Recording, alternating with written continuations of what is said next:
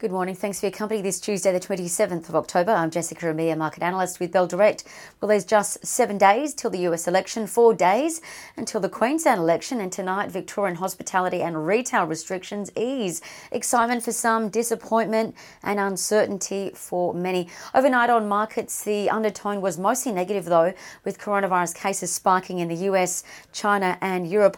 Also weighing was Germany's SAP abandoning its medium term profit forecast saying its business would take longer than expected to recover from the coronavirus pandemic. Now, in Europe, SAP's stock fell about 22%. Now, this sour sentiment flowed to the US and indeed to tech stocks. Add in that fiscal stimulus unease crept back in after White House economic advisor Larry Kudlow said that talks had slowed, and it's easy to see why traders have trimmed profits off the table. The Dow Jones lost 2.3%, marking its worst fall in about eight weeks. The S&P 500 lost 1.9 and the Nasdaq fell 1.6. Not all doom and gloom though. We did see Zoom shares rise 1.2%. Heart Pump Company Abiomed rose 2.4 and utilities also did well with American Electric up 1.9%. Commodities were weaker though. The oil price lost 3% with the WTI price getting as low as $38.55 US with Libyan output rising. The safe haven gold has steadied at about $1,904 US an ounce as investors are instead topping up their safe haven bond exposure instead. As for local trade, uh, the futures are pricing in a fall this morning of 0.9 of a percent at the open.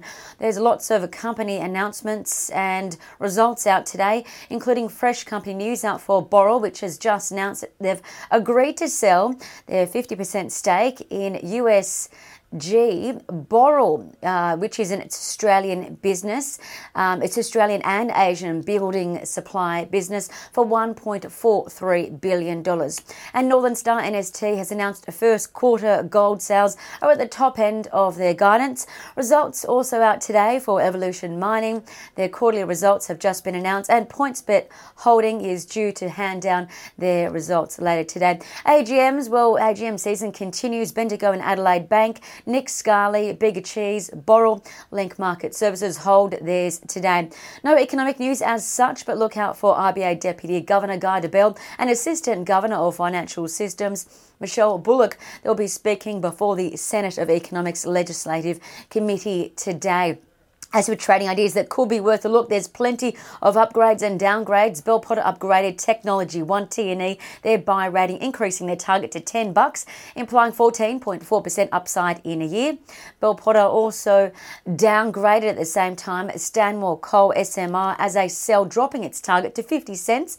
That implies a 31% fall in a year for Stanmore Coal. Meantime, UBS reiterated Flexi Group, the buy now pay later company, as a buy with a $1.40 45 target, saying that although Flexi Group is not the leader, the strategic shift towards buy now, pay later, as well as the use of its humm business in a high growth market, coupled with budgetary support, all means that Flexi Group is a value play. That's according to UBS. And UBS also reiterated Westpac as a buy with a $20.50 target. Bell Potter targets Westpac as a whole, though, with a $20 target, just shy of UBS's target. And lastly, keep an eye on three stocks Perenti Global PRN, Arena REIT ARF, and IDP Education IEL, all showing bullish charting signals according to Trading Central. I'm Jessica Amir with Bell Direct. Thanks to your company. Happy trading.